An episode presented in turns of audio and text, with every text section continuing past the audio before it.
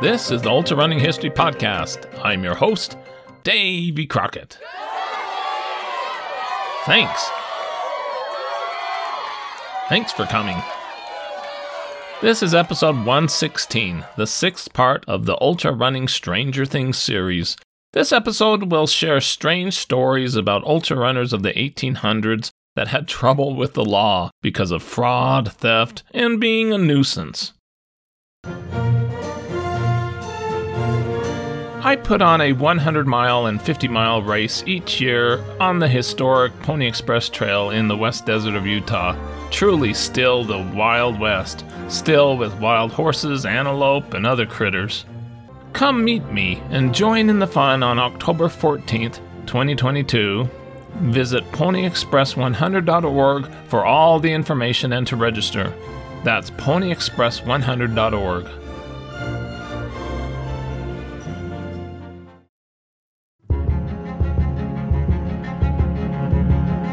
By 1906, when the pedestrian era was over, most of the elite pedestrians turned to legitimate professions to support their families. Daniel O'Leary was traveling for a big publishing house. John Lepper Hughes was in the real estate business. Jimmy Albert was a Texas cattleman.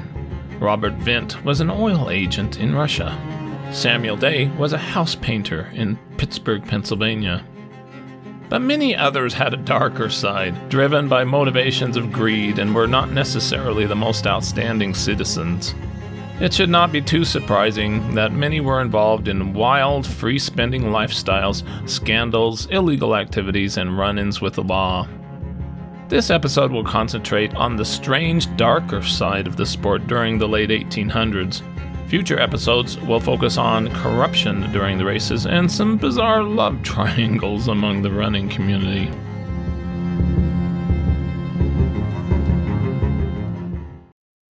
You got me going in circles.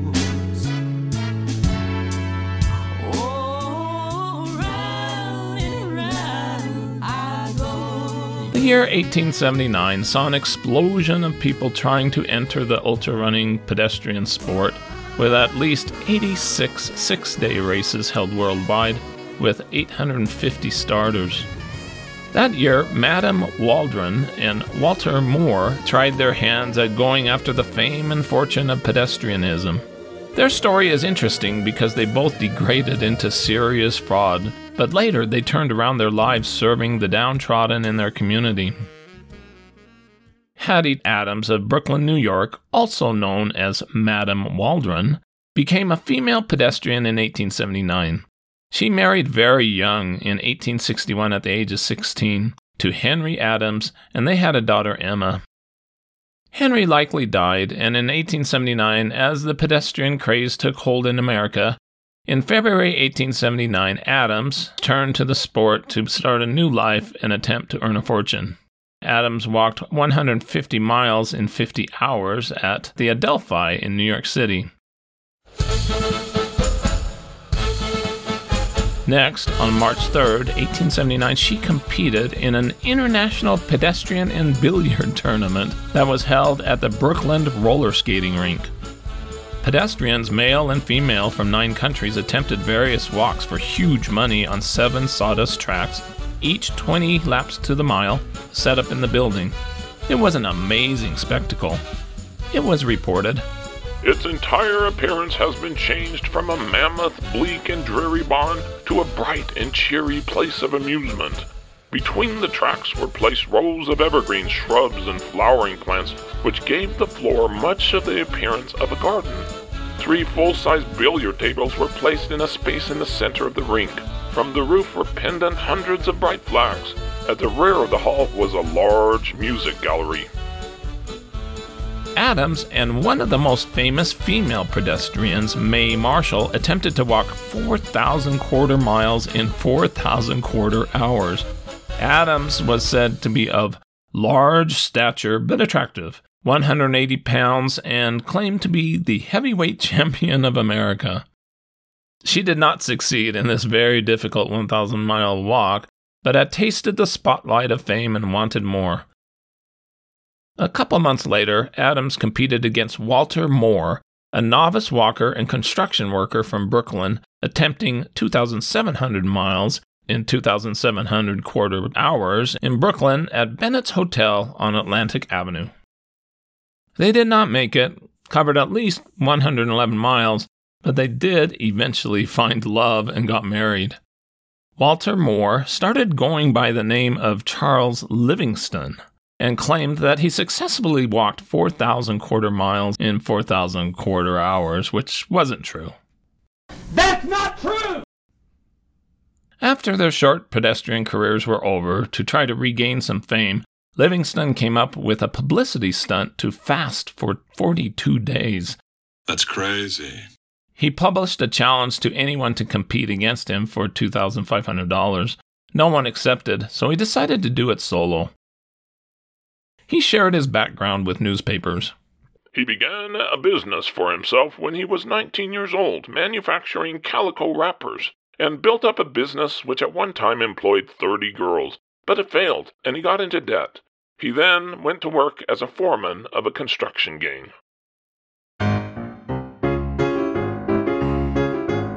Livingston's crazy fast began on September 7, 1880, at a beer saloon on Willoughby Street, Brooklyn, New York. He claimed that in the past he had fasted 23 days and he wanted to go after the 42 day record held by Dr. Henry S. Tanner, completed a month earlier. Livingston said, I don't care for food. It has no temptation for me, and I can go without eating or sleeping without any inconvenience. He was allowed to drink water. To verify the stunt, one watcher was always on duty. Livingston spent much of his days relaxing and chatting in an easy chair donated by a furniture store. He loved the attention that he was getting in the New York City newspapers, and his stunt started to be reported nationwide. Spectators coming to see him started to be charged admission after the second day. Many callers came each day to visit, including John Dwyer, a famous boxer, and Congressman Daniel O'Reilly. Livingston sat near the front window of the hall, and his wife sat most of the day by his side. He is her second husband, and they are an affectionate couple. She is many years his senior. After just four days, Livingston, age 26, was getting thin and complained that his clothes were too large on him. Oddly, his face still looked full, and he had not yet weighed himself. Dr. Tanner was very skeptical of the stunt, stating that, quote, unless physicians watch him, the genuineness of his fast will be doubted. On day five, Livingston felt well, but was longing for food as he saw it in the restaurants when he passed on his walks. I'm hungry. He wanted a notice posted in the saloon that people should refrain from mentioning food. Hattie livened things up by playing on the bar piano. She was increasingly becoming opposed to the stunt, mostly because it wasn't bringing in very much money. She accused one of the watchers of insulting her and threatened to fetch the police to make her husband go home. On day six, Livingston said, I am feeling worse today than I have any day of my fast. I am very weak and am losing flesh very fast. Just see how loose my coat and vest are. On day seven, Hattie visited, still insisting that Livingston stop, and told him falsely that his father died from a heart attack and that he must leave immediately to attend the funeral. You better stop! Livingston didn't buy the story and didn't budge. On day eight, Hattie became insisting that he stop before he got deathly ill. She feared that he was going to die and that his manager wasn't showing him proper attention. Livingston refused to quit for his wife.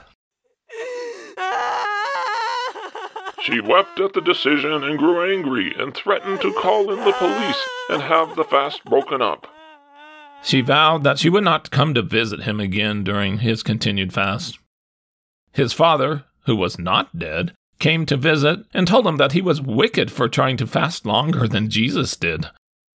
And after fasting 40 days and 40 nights, he was hungry. On the ninth day, Hattie sent word to her husband at the bar room that she was sick in bed with heart disease and wanted him to come to see her. He and the two watchers went to his home, but she looked as healthy as ever. She insisted that he stop his fast or she would be the one who would die. Livingston refused to stop and returned to the bar. Later that evening, Livingston's landlord rushed in stating that Hattie had purposely taken bug poison and that he needed to immediately return home. He darted out of the bar without his watchers. The police were notified and an ambulance was sent to the woman's house. The neighbors were in a state of great excitement. Livingston reached his wife's apartment about the same time. Hattie was moaning. A cup containing bedbug poison was on the table near her bedside. He came out to his watchers and announced that after eight days and ten hours he would stop his fast, as his wife was bound to get him home. The ambulance was going to take her to the hospital, but Livingston said that there was nothing wrong with her, that the poisoning was a ruse. I'm, I'm sorry, what? The press wrote Starvation is the last resource of the lazy man. A lazy person would rather starve to death than work. It was believed that Livingston belonged to that class of people. Livingston immediately drank a glass of beer, ate three crackers, and the next morning he started to look for a job.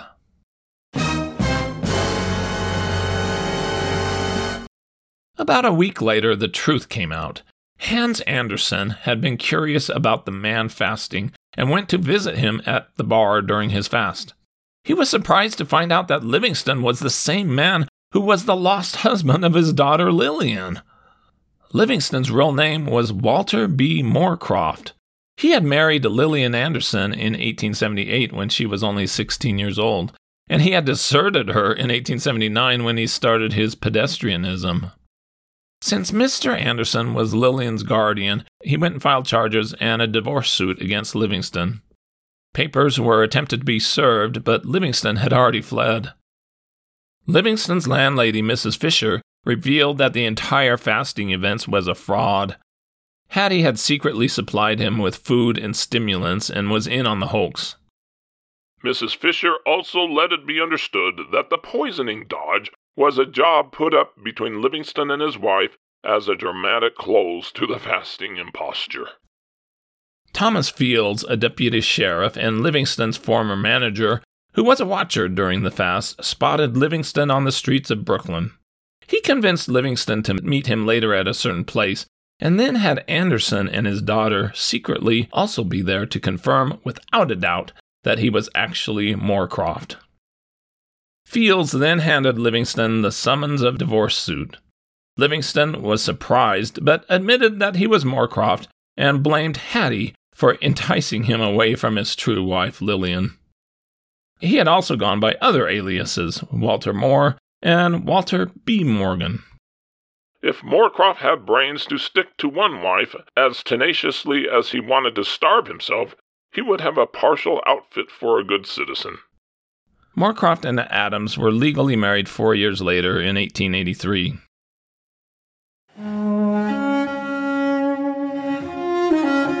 In 1892, he became involved with Emmanuel Mission in New York City, designed for the reclamation of fallen men.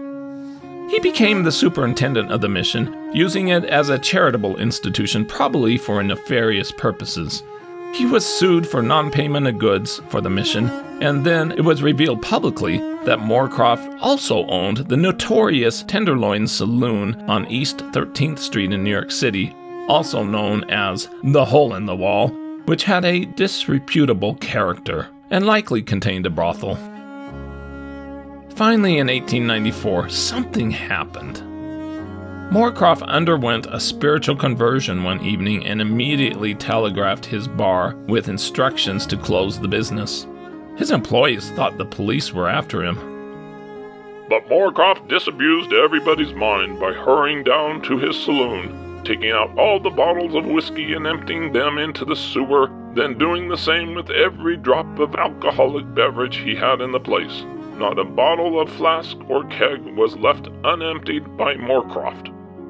He sold the business and donated the money toward fallen girls of New York City. Moorcroft later explained I had a big business and made money, loads of it. I was never bothered by any pangs of self reproach or remorse. I was a laughing sinner. One day I was moved to enter the John Street Methodist Church that I happened to be passing. A half hour later, I was a saved man, born again. Now, the first John Street Methodist Church was built in 1768, and if we turn around in the courtyard here and look up on the wall, we can see a painting of what the neighborhood looked like at the time that first meeting house was built, and that would be the blue gray building in the middle of the painting. In the back of the courtyard, we have a statue of John Wesley, who founded the Methodist congregations here in um, America, and um, a lovely plaque on the side of the wall talking about the different structures that stood here. The current building was built in 1841. It's a Civil War era church. Moorcroft then joined the Methodists and started work as a full time missionary. He put his heart into the rescue mission and in 1895 was described as a gentleman possessing an aggressive and intense personality, full of humane kindness, with the courage of his convictions, with one idea to administer succor to the outcast and abandoned. Later, they moved to New Jersey in 1901 and opened missions in Ridgewood, Lodi, Paterson, and were involved with a society for the prevention of cruelty to children. He took in free of charge hundreds of men and women rather than have them arrested for either drunkenness or disorderly conduct and sent to jail. With his aggressive personality, Moorcroft would offend others. At times he worked with and without the aid of the city's churches. His attitude was that the churches and pastors did not back up his efforts with the destitute, leaving him now and then without the support of the cloth. It can truly be said that he has never been known to turn anyone away, no matter what their condition, creed, or color, without giving them a fair chance to lead a good life. Hattie was also very involved and would sing solos during mission ceremonies. At times, they were accused of using missions to gain money under the cloak of charity, but evidence indicates that they were sincere in their efforts. Hattie went blind during her last two years of life and was cared for by her husband until she died in 1911 at the age of 66. He then was forced out of the Red Light Mission in Paterson and opened a second-hand bookstore taking boarders in and just managing to make ends meet. He died in 1915 at the age of 61.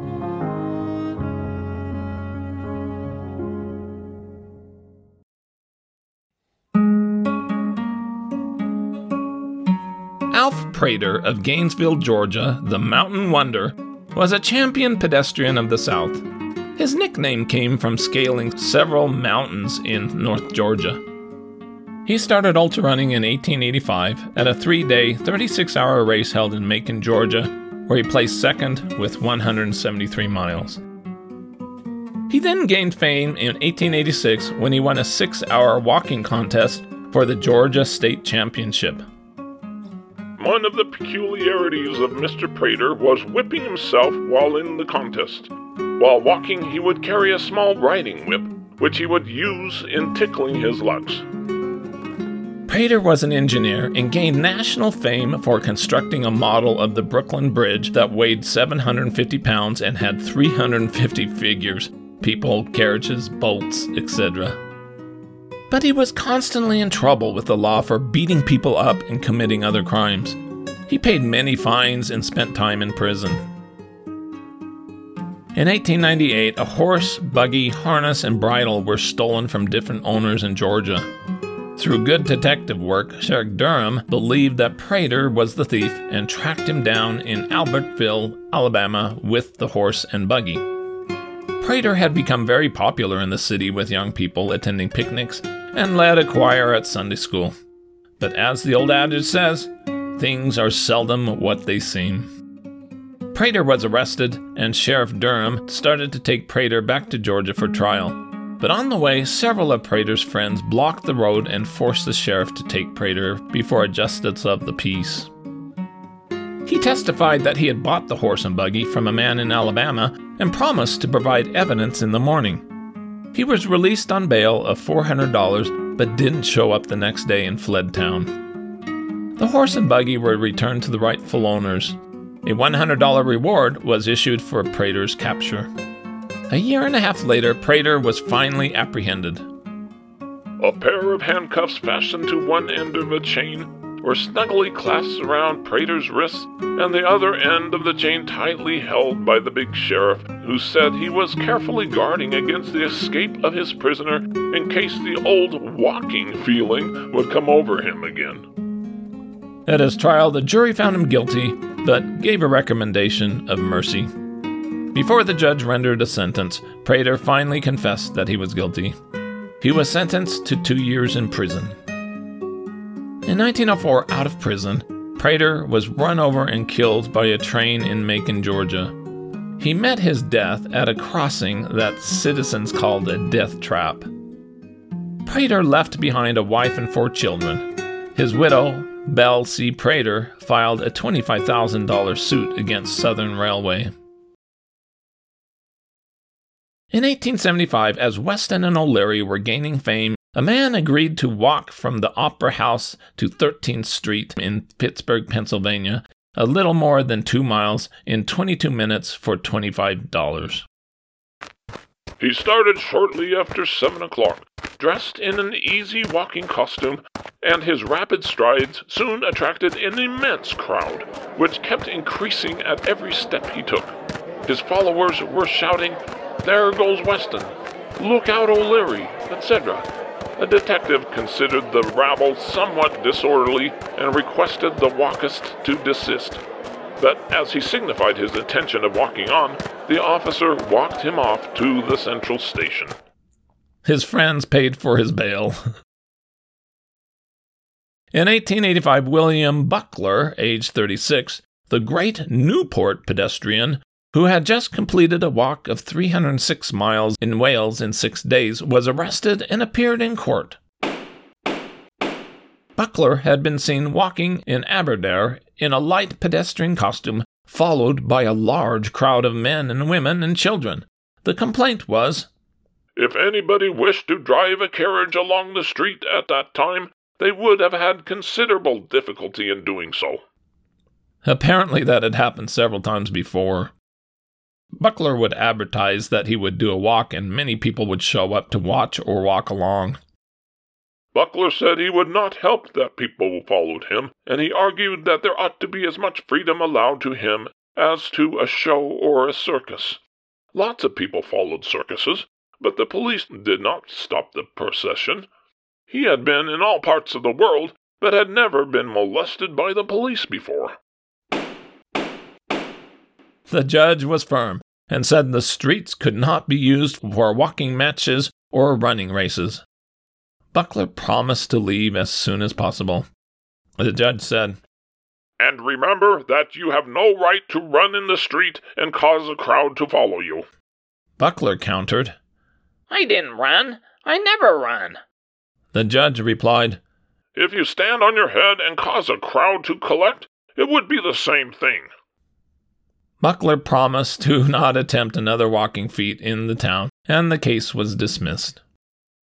For the next two decades, Buckler continued to attempt ultra distance walking stunts in many towns, including his version of the Backyard Ultra in 1907, walking 2,300 miles in 1,000 consecutive hours, 2 miles and 530 yards each hour for 41 days in Halifax, England.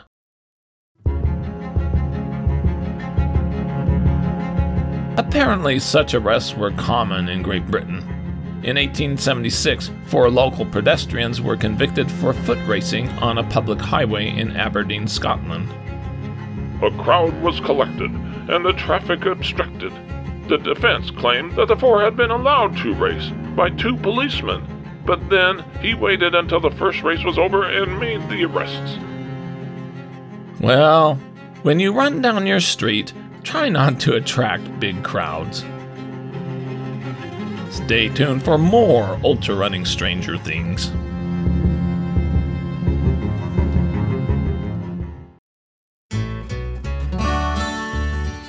With that, this is Davy Crockett, and this is the Ultra Running History Podcast. I hope you run fast and far, enjoy life, get outdoors, And most of all, stay safe and don't take unnecessary chances.